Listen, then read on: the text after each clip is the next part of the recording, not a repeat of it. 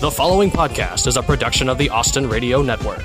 This is the only sports podcast in America that can throw a tight spiral, guard the perimeter, and always has its head on a swivel. Welcome to the Full Sports Monty with your host, Monty Williams. Hello and welcome to the Full Sports Monty. I'm Monty Williams. I'm your host. Thank you to the U.S. Naval Academy midshipman and voice of the brigade, Nicholas Hayak, for bringing us in on the intro. You know, we're a relatively new podcast, and we always thought when we talked about it, Dylan Fry, my producer, and I discussed the format and how we would uh, put the podcast together.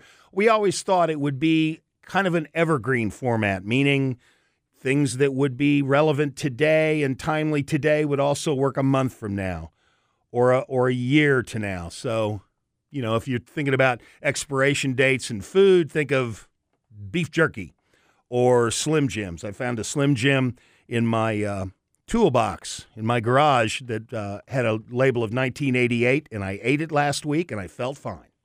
So that's what that's the definition of shelf life. Anyway, uh, but sometimes you want sushi. Sometimes you want something absolutely fresh, something you can't put in your trunk and go next Tuesday. Oh, yeah, I have lunch. This is something that's very time sensitive, but its advantage is it's very, very up to the minute. And so that's what we're doing. For the first time, the Full Sports Monty is going to do its time sensitive material. Open and read immediately. You've all gotten that in the mail, and that's what we're doing here. This is our first time sensitive material podcast. And of course, it's about Kawhi Leonard. What the hell is happening with Kawhi Leonard and the Spurs? I want to call in a really good friend of mine. He used to work at uh, 104.9 FM The Horn. He is a San Antonio based journalist. He is uh, the content director of Fantom. And if you're not familiar with Fantom, by the way, that's with an F, not a PH. Fantom is the wave of the future for how uh, sports media is going to be digitally delivered right to your home or mobile device. Ari Tempkin is my guest. Hello, Ari. Monty, how are you, sir? I'm very good. Ari is coming to us via Skype. He's in San Antonio. Ari, go back to the third quarter of that first playoff game more than a year ago when the Spurs were up, I think by more than 20 against the Warriors in Oracle, and then Kawhi Leonard gets hurt kind of give us the the short story of what has happened since then. the short story? um pitch, I mean pitch it like you were pitch it like you were selling a movie. Let's put it that way. Uh, I don't know that you could make it compelling enough to, to sell Hollywood. I mean, it. I, I could I could introduce like Jar Jar Binks and you know different other components to it, but I, I mean, look, the truth of the matter here is that that Kawhi Leonard at some point felt like he was getting bad uh, medical advice from the Spurs medical department. Uh, he went rogue, as it were, um, sought his own medical team, and and at some point throughout the course of this regular season, sort of removed himself from the team dynamic with the San Antonio Spurs. So much so that Gregg Popovich basically called him out publicly because he was so upset that that Kawhi had removed himself as he had from the team. And um, I mean, I, I don't know if there's any better way to put it in short form than, you know, Kawhi Leonard got paid 21 million bucks last year to play in nine games and completely removed himself from the team dynamic. I'm all about a player and an athlete doing what's, what's in their own best self-interest. I think human beings should do at any given point what's in their own best self-interest. But I also think that there's a way to do things and and you know, way to um, handle these types of situations, and, and, I don't think that Kawhi Leonard handled this situation uh, in particular very well. He, he, completely removed himself from the team, the team dynamic, in an organization that has, you know, for the last at least two decades, put always put you know pl- uh, uh, team dynamic before self dynamic. For want of a better term, did he come to this decision himself? To the folks you've talked to, did somebody approach him and say, you better get a second opinion? Or did he physically feel like what the doctors for the Spurs are telling me and what I feel on my own are two different things? Exactly. Uh, you know, what, what he was being told, which was right quadriceps tendinopathy. um, which is basically you know a lingering issue that the more you play, the more you you know you you you use your muscles, your quadriceps in this in this instance. You know the the more fatigue and strain you're going to put on that muscle. So it was basically a rehab of rest, and you know when you feel better, start to you know start to play. And yeah, I mean I guess it, he, he felt like that was not the case, that that was inaccurate, that that wasn't a, a true representation of what he was dealing with. And um, so he, he sought a second medical opinion, um, which within the CBA, the Spurs obviously have to uh, allow him to do, but also have to pay for it. Um, oh, I didn't know sec- that. They have to pay for it. Absolutely. Yeah, that's that's written in the CBA um, uh, with the players union that they have to not only allow it but but pay for um, him to seek a second opinion, which which makes sense because obviously team doctors it can be a conflict of interest, so they they give the players the ability to seek additional opinions uh, outside of of you know the Spurs purview, and it's what he did. Um, and though it seems to be that he's maintained, you know, as his uncle has, as his agent has, and you're not really sure where the messaging's coming from because it's just being leaked out from his camp, but that that he felt like well the Spurs maintained a level of control over that rehab even though it was changed over to new doctors, and, and I think the Spurs uh, begged to disagree on that front. Before we get into the, the, the leaks, the myriad leaks coming not only from Kawhi's camp, but from the Spurs, from the Lakers, from the Sixers. I mean, it's become quite the quite the media event. And of course, the fact that he's still under contract to the Spurs means this could go on at least for the next couple of days or possibly weeks, possibly as long as a year. What is a sports journalist? How do you approach that? How do you approach so many things being told? And you're a, you know, you you along with I think probably Mike Finger and uh, Jeff Montgomery are the two guys. Is it Jeff Montgomery? Who's the Mike McDonald? Jeff McDonald. Jeff McDonald. Jeff McDonald, Mike Finger, and you are the guys who really have your finger. No, no uh, pun intended for the journalist, but you have your finger on the pulse of what's going on with the Spurs. How do you arrive at what you think is the best information you're getting?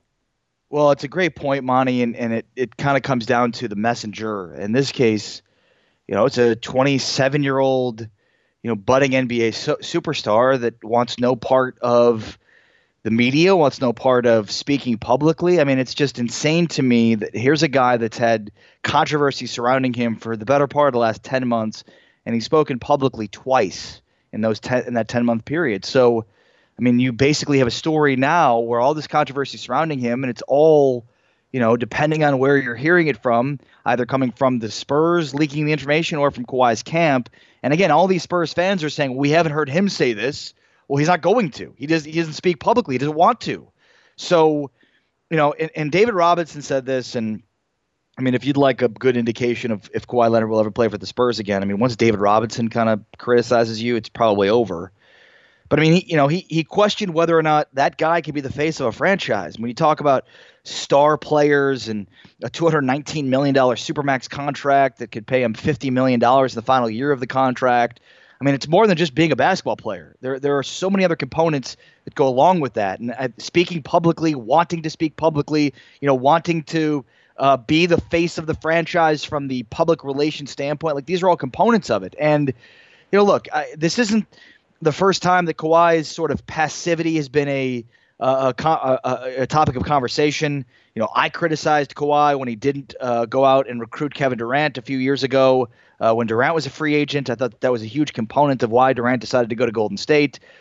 So I, this isn't, you know, it's not like this is just a one-off situation with Kawhi and he's just caught in the you know, he's just caught in the crossfire of a bizarre circumstance. Like he seems to be in a situation in many ways, Monty, that that is sort of based on his personality in a sense that he's he is passive, but he's he's got very strong opinions on certain things, but he doesn't want to speak publicly on them. He's afraid to speak publicly on them, or even to bring them up within a, a private setting. But even you know to speak, uh, uh, uh, uh you know, and and be direct about certain things. And, you know, look, if if the Philadelphia 76ers gave up meaningful pieces to acquire Kawhi Leonard, if the Los Angeles Lakers gave up meaningful pieces to acquire Kawhi Leonard, and he did this, those cities, those fans would eat him alive. So it, it always made sense to me that he fits so well with the Spurs from so many different standpoints, but but but certainly maybe none more so than he just doesn't want to speak publicly in any capacity ever. Now let me And- let me interrupt you right now and say Sure, that sure. if I if I start talking about a player, a very gifted player, a, a player who comes to a small franchise like the Spurs, works really hard, works specifically on their weaknesses in their game, I could be talking about Tim Duncan. Isn't that true? I mean, it is what's what's the difference between somebody who's very quiet and reticent to speak to the media like Tim Duncan and Kawhi Leonard? There are definitely similarities, but I think there's a major difference in the being the face of the franchise. And and certainly, Monty, I agree. Tim Tim Duncan came into that role. You know, he didn't he wasn't drafted with that role, but he came into it. But he still did come into it. And you know, I mean, if you think about the end of the David Robinson era, the beginning of the Tim Duncan era, um, though he was reticent to speak with the media, he did so uh, way more so and willingly than Kawhi Leonard did and does. And I mean, I also think it's a new era. It's a different era. It's it it commands a different type of attention. And to be And- fair with Tim Duncan, I mean, he was coming in as the number one draft choice and the NCAA player of the year. So he wasn't like Kawhi, who didn't really have much attention. He was already already having to handle an enormous amount of media attention. Yeah, and and look, I mean, you're right. There are definitely similarities within you know their personalities, and I think that's what seduced lots of Spurs fans to Kawhi Leonard was that that it just seemed like he was perfect for them. He was this next iteration of Tim Duncan, and you know, soft-spoken mega superstar, and I think what we've seen in the year plus, year and a half plus since Tim Duncan retired is basically the antithesis of, of Tim Duncan, and maybe no better example of of Tim Duncan's unbelievable transcendent greatness and, and how much it permeated through this organization and how much it meant for this organization than what we've seen play out for the last 10 months with the San Antonio Spurs. Okay, so that's how I'd pitch the movie is here is the king. The king is retiring. The heir apparent to the king comes in and is a distinct disappointment. That's all you need to say. They'll buy that movie right on the they'll buy it in the room as they say. but but okay, well what do you think is going to happen? I mean, you you know more none of us have an idea what's going on with these negotiations and everything. And before I get to Pop and Pop's life personally this last year, what what do you think might happen? I mean, who who does he go to? Yeah, you know what's what I find to be so interesting is you know I, I kind of always assumed it was a foregone conclusion that the Spurs would offer him the supermax, you know, which is basically 35 percent of the salary cap, which I, I think works out to 219 million, whatever it is, is the number's been, um, and you know that that isn't the case. The Spurs are not offering him the supermax. They have not offered him the supermax and have no intention to do so. I think, you know, I think given the same circumstance, literally 29 other teams would offer him the supermax, and the Spurs are the one exception to it because, well, I think rightfully so, because one, they don't want to deal with Kawhi's uncle anymore, Uncle Dennis. They want to deal with an actual agent. They they they they attribute a lot of the miscommunication between the two sides to Uncle Dennis and and him not being completely forthright with everything that's been going on throughout his rehab and on and on and on. And you know, they also aren't entirely sure of how he's going to return with the quadriceps and you know, is he is he back to being 100%? So, you know, I, a couple of weeks ago when news sort of leaked out that Kawhi Leonard wanted out of San Antonio, to me, that was the reaction of Kawhi to meeting with Gregg Popovich and Pop saying, not only are we not going to offer you the supermax, we also want you to fire your uncle as your agent, and we need to we need you to be working with an actual agent. And until you're willing to do both of those, you know, until you're willing to do that, then we could talk about hire, having a, a supermax. And from Kawhi's vantage point, I think he went to those negotiations thinking he was going to basically be deciding between accepting the supermax from the Spurs or wanting to play elsewhere. So you know, he got frustrated, I think, because the, the Spurs brought some humongous balls to that meeting by That basically was in telling L.A., not- right? That meeting was in L.A.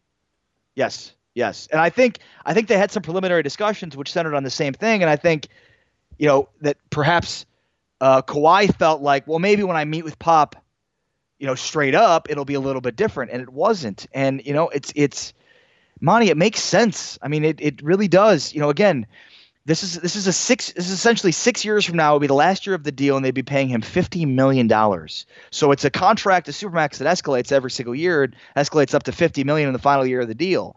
So if you've got a guy that one, you, you don't really know wh- where he's at mentally because he, you're you're you basically spent the entire last year hearing about him through his uncle so you don't really you don't have good communication with him because he's not a great communicator and his uncle's clearly not a good communicator his un- uncle's controlling the message. And oh and by the way you're still a little concerned about this quadriceps injury. He didn't have surgery and he's he, he played in nine games the entire season. So that's got to be problematic too. It's the most games i've ever heard of a player missing not coming off of surgery. So uh, you know i think it's it's a surprise to me that the spurs wouldn't offer him the supermax because I think again, given the same circumstance, literally 29 other teams would. But I also see legitimacy in not offering him the supermax based on those legitimate concerns. What kind of year has Pop had? And I mean, you know, Popovich has his own brand. The Spurs certainly have a brand that I would have called impeccable up to this year, and and it may still be completely intact and impeccable to those who know this story well. But to those who listen to sports radio casually, Pop has been a bully. The Spurs have blown this. Kawhi is a is a nice guy who's never had any problems, never had any coaching problems. Played for a modest program, came to the Spurs, worked on things, and it didn't work out. And the Spurs have badly fumbled this. Uh, you, whether or not somebody comes to that conclusion or some other conclusion, this has really damaged the Spurs brand or brand reputation and Pops as well. Is that true? you know, it's hard for me to remove myself from the things, the perceptions, and the the the biases that I have towards the Spurs. So to to truly answer that question, I mean, sure, I think in some respects, you know, it's it's it's hard to not think of them differently after this. Um, you know, and and and I, I certainly think that there are legitimate criticisms for the way the Spurs have handled this situation throughout the course of the year. Um, you know, I, I think when you talk about deferring ego, you know, not letting ego get in the way of what's in the best interest of the franchise. That's always been sort of the operating ethos of the Spurs. And you know, when when you have Uncle Dennis and his agent and Kawhi questioning the motives uh, of the you know the the Spurs medical staff, you sort of have this egos to the Spurs saying, "Who are you to question us? We're the Spurs." So I, I, I certainly think there's a legitimacy in criticizing some of the ways in which this thing has been handled. But Monty, I think this, so much of this just goes back to you know Kawhi. I think that there were always reservations about Kawhi being in San Antonio long term. You know, even though we heard those rumblings, I thought you know, based on the perception that Kawhi has created within San Antonio, not being very savvy within the media, not wanting to deal with the media, those kinds of things, I just never bought that he wanted to go back to LA because it, it didn't really fit the person that he is, and it didn't make any sense. Um, you know, I, I, I, I, what I find to be maybe the most intriguing aspect, and we've sort of touched on this a little bit, but you know, I've often called Tim Duncan. T- Tim Duncan to me is one of the five greatest players in the history of the game. I agree. I agree. By the way, completely agree and and you know when you statistically you look at him and it's not i mean it's hard to it's hard to put him in that category statistically speaking not I when you count defense. I mean, I, am not when you count defense. As far as a complete player, I'm right with you. I think he's one of the five greatest players who's ever played the game. But and the reason, and I mean, you're right about defense. But the reason for me, Monty, is that he's the greatest teammate in the history of the game, and perhaps the greatest teammate in the history of modern sports. Like he is Tim Duncan is selfless, not just for a professional athlete, but for, for a human being. Human beings aren't that selfless. And so, I mean, he created this insane environment in San Antonio that was impervious, you know, shielded for the the selfish modern athlete. I, and and I hate to say that because pe- everybody's selfish people are selfish and and that's fine but he just he he created this environment at San Antonio that that was so unique in modern sports that everybody fell in line everybody acted within the best interest for the team and that he was the you know he was the the leader of all of this. He that that pop you know pop was certainly instrumental in creating that environment but without Tim Duncan there to personify it it doesn't work. You know, it, it only it only works because there's Tim taking less money, taking less shots, taking less of the attention. So Tony Parker comes and now he sees that that's the example. So he follows the same lead because this guy is a once in a generational talent who has certainly the chops to have an unbelievable ego, and then he defers the ego, takes less money, takes less attention, less acclaim, wants less star power, wants less, less, less, and less to be a great teammate for everybody else. Ginobili. I mean, it's it's the stories for players that came into the Spurs organization and from the start understood that everything that they were doing went back to Tim, and that Tim set the tone and the example of personifying that ethos of selflessness. And and for it to basically unravel a year and a half after he is there with the with the way this story has gone down, I mean, it's just this incredible juxtaposition of, you know, what what made Tim great, what made him, you know, transcendent in the league, and how you know, now the Spurs are operating on the same plane as everybody else. So your supposition is if Duncan were four years younger and was still around, this might not have happened? It wouldn't have happened. It wouldn't have happened. No way. Wow. That's exactly what I'm saying. You know, because everybody said, uh, when I say everybody, I mean the the the the lineup of famous or infamous sports uh, hosts on radio all said Popovich put Tony Parker up to criticizing uh, Kawhi publicly. And I think Mike Finger did a story in the Express News that says, well, that one quote is really bad, but when you take that quote out of context, it sounds a lot worse than it was. And I believe his. Uh, his opinion was that that was not something scripted and orchestrated by Popovich. Yeah, I don't, I don't necessarily buy the, that either. That Pop put them up to it. I mean, I know how much you know Pop controls the narrative. He controls, you know, the PR aspect of the Spurs. But I also think that there were parts of Tony Parker that certainly spoke out of turn at times throughout this year. And look, this kind of goes back to what we were just talking about. I mean, imagine being Tony Parker, Manu Ginobili in that locker room. You know, imagine being there for the the highest highs of that organization and knowing that you know, Tony Parker could have been a humongous star. He could have made so much more money than he's made. He could have scored so many more points or had so many more assists or played so many more minutes, but he gave it all up to play with the Spurs. Like that's that's the truth. Same with Ginobili. Ginobili in the prime of his career came off the bench for the for the betterment of the Spurs. People in Argentina, the country of Argentina was beside itself because here's this guy who how dare this guy take the greatest player in the country's history in basketball and bring him off the bench. I mean, these are things that these guys had to do for the sake of the franchise. So they're looking at Kawhi Leonard like, are you crazy?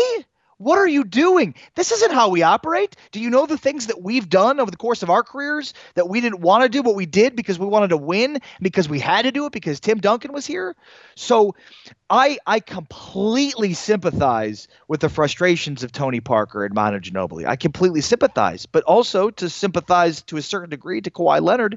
He's like, I don't care. I don't care what you guys used to do, how this thing used to go. That's not how it's going to be today. And – so I mean, you know, Manu Ginobili, Tony Parker, they they make those comments because they're frustrated because of all the things that they did over the course of their careers, all the things that they gave up for the sake of the Spurs, for the sake of Tim Duncan, for Gregg Popovich, for this organization for winning. They weren't seeing Kawhi Leonard do that. And and you know, with all that being said, you know, this goes back to the miscommunication part too, Monty.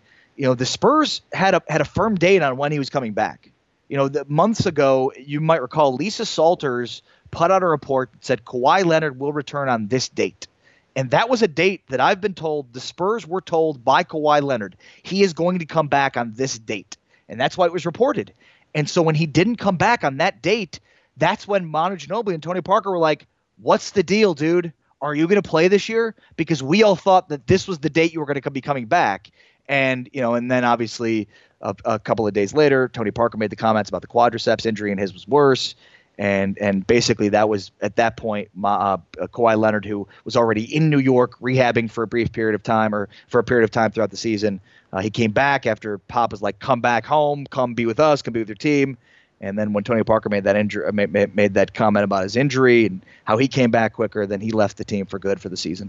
And when you think of what was going on in the Western Conference final, I mean, uh, in the Western Conference during the regular season this year, the Spurs were battling. It was considered to be one of Popovich's greatest coaching jobs that he was doing it without Kawhi, you know, in the middle part of the season. And that Duncan had been long gone, and they were still battling. And obviously, Utah was much improved. The Warriors were just as good as they'd ever been. Houston was a real force. And yet, the Spurs, I think they finished.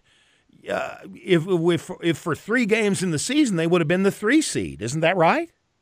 Yeah, they were. I mean, the, the difference between basically the three seed and being out of the playoffs was like a separation of three or four games. They ended up the seven seed. Uh, uh they won what 48 games in the regular season, two shy of 50, which they've done for basically two decades, um, which is incredible.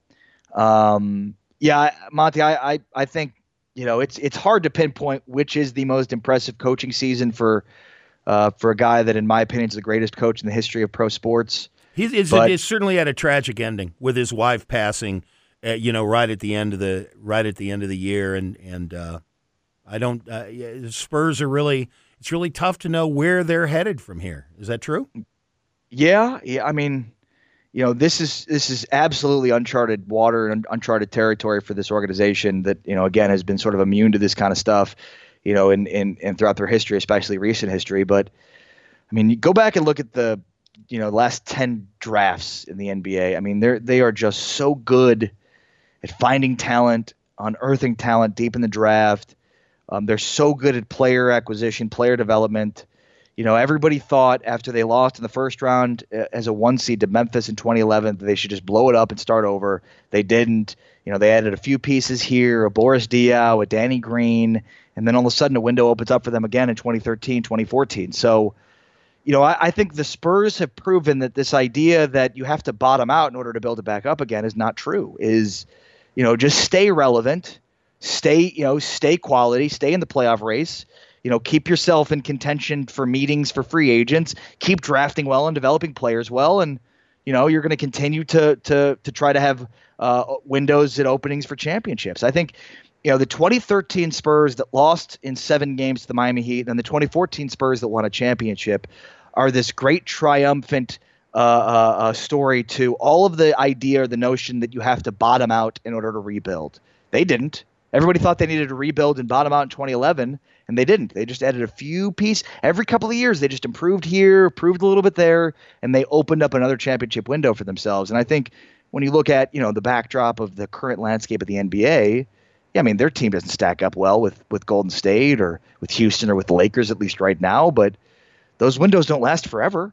And, you know, as long as the Spurs remain relevant, they keep drafting well, they keep developing players well, they're going to have more great talent, and then they're going to put themselves in position to get, you know, more free agent meetings. And, and you know, we're so myopic in sports as sports fans, and we think, you know, with this Kawhi Leonard thing, this is just such a horrible thing to happen to the Spurs, and, you know, they'll never be able, never be able to overcome it. And I think there's a lot of organizations that wouldn't, but the Spurs are. I mean, they the the basic fact that they're unwilling to meet this guy and say, we're going to, you know, keep Uncle Dennis as your guy. We're, we're fine not having the communication that we need. Oh, and by the way, here's a supermax. Like the fact that they're unwilling to do that shows you the kind of confidence they have in their ability to still be fine despite the major questions surrounding Kawhi Leonard's future with the San Antonio Spurs. I'm going to ask you for two predictions. First, where does Kawhi end up? I find it hard to believe that an Eastern Conference team isn't gonna isn't gonna make a play for him. So I'm just gonna jump up and say that Philadelphia makes a push for him at some point. So I'll, I'll, I'll my my grasping at straws will be Philadelphia. Okay. Is Becky Hammon in line to be the head coach after Pop? That's a great question. No. Well, that's certainly be. a one word answer. So it, she just got promoted to the front bench, you know, so she, if in the Spurs parlance of assistant coaches, there's the main assistants that are on the main bench with the team, and then there's the other assistants, the lesser assistants that basically are on the second row of the bench. So this upcoming season will be her first time on the front row. Um, you know, I'm I'm a huge fan of Ettore Messina, uh, who is a championship level head coach. You know, he's he's Italian born. He took over he, for Pop when last year. Yeah, he, he is yeah. their he's their here's he's their main assistant coach. He's the second in command to Pop. He's a a championship level head coach in Europe. You know, he coached Manu Ginobili in Spain uh, through some some EuroLeague championships when Ginobili was playing in in Europe. Um, and he just he's cut from the same cloth as Pop. He's not he's not a copycat. You know, he's a deep thinker. He he's he's he's got great leadership characteristics when it comes to you know understanding leadership and how to you know how to inspire, how to motivate those kinds of things. You know, so he's he is certainly a deep thinker, outside the box thinker. I think he's got the leadership pieces that Pop does so well, and you know schematically, I think he's also very much in tune with the current landscape of the NBA. Uh, you know, I'm surprised that Ettore Messina hasn't been hired yet by another team, and you know, I, I there were times at, at, at different points throughout this offseason that I thought that maybe Pop will, if they trade Kawhi, maybe Pop will look at, at, at stepping aside too, and maybe that will be a good, um, you know, transition point for Ettore Messina. Look, I think Becky Hammon is is fantastic uh, coach. I think she certainly is set up to become the first female head coach in male professional sports. But you know, I think there's also the notion of paying your dues, of of not just getting a job because you know, to to to to to break history, but to get a job because you're the right person for it. And you know, the Spurs hired Becky Hammon because she was the right person at that time, not because they would be breaking down barriers. And I think, you know, certainly in the case of, of Ettore Messina or Becky Hammon, if I were running the Spurs, my choice would be a Ettore Messina. But with that being said, I, I think that again, Becky Hammon is certainly on track to become the first female head coach in male professional sports tell the listeners how they can see you on Fantom and how they can uh, see you stream online. And uh, talk a little bit. I understand there is a change in the offing. You are going from a basically a one sport town to a four sport town. I think that's a fair fair description of it. Tell us a little bit yeah. about Fantom and no, then your plans. Yeah, no, I'm, I'm moving to Dallas, um, so I'll be be up in Dallas working with uh, the great radio station 105.3 The Fan doing some work with them. Very excited about that. And then also pursuing Fantom, the New World Order of Sports Media, um, delivering live sports content to digital. I stream every day uh, at noon central. Uh, go to facebook.com forward slash watch fantom. And, and Monty, as you pointed out, it's F A N T O M. And that's facebook.com forward slash watch fantom. And of course, they can also follow me on Twitter where they can get all this information at Ari Sports, A R I Sports. Now, you know, anytime you describe something as the New World Order, that's going to frighten the hell out of a lot of people. You know that, right? Maybe I'm doing that on purpose. well, congratulations. I mean, it's a great platform. I've come on, I've, I've seen you do your work uh, at noon. I'm excited about the move to uh, the fan in Dallas. I'm excited to see your work when you're in a town with. Uh, what is arguably the greatest pro sports franchise in history, the Cowboys. And then besides that, you've got a pro baseball team, a pro hockey team, and a pro basketball team. I want to see you in that milieu. I think you're going to have a great time. I appreciate that very much. And yeah, there is there's no better way to describe the Cowboys than God's gift to sports talk radio. So they, yeah, they really are. are. And Jerry Jones is largely responsible for that. That's true. No, they really are. They keep they keep everyone in business, no question and they're the you know they're the golden goose of the NFL, and the NFL is the golden goose of pro sports. So I mean, they are, you know, they are the high they're the highest valuation of any pro sports franchise in the world, um, and their valuation probably doesn't even come close to the truth as far as if Jerry Jones decided to sell the Cowboys, which he never would, but if he did, I mean. They'd go for what ten billion dollars at least, at yeah. least ten billion dollars. No, I mean his his the the way he's expanded the net worth of that franchise is just incredible. Like or dislike Jerry Jones, no one can argue that he has added such value to that franchise as to be almost immeasurable. Hey, Ari, yeah. thank you very much for coming on. Once you get up to Dallas, man, I'm going to call you. We're going to get you on again, and you can tell us about whatever we need to know from the Metroplex. I appreciate that very, very well, Monty. Appreciate you very much. All right, all right. Ari Tempkin is a great guy, and good luck to Ari. And uh, that's it for the Full Sports Monty, episode four. It is dated material, open immediately, and I would like to have the voice of the brigade, Nick, take us out. You've been listening to the Full Sports Monty with your host, Monty Williams. The Full Sports Monty is a production of the Austin Radio Network.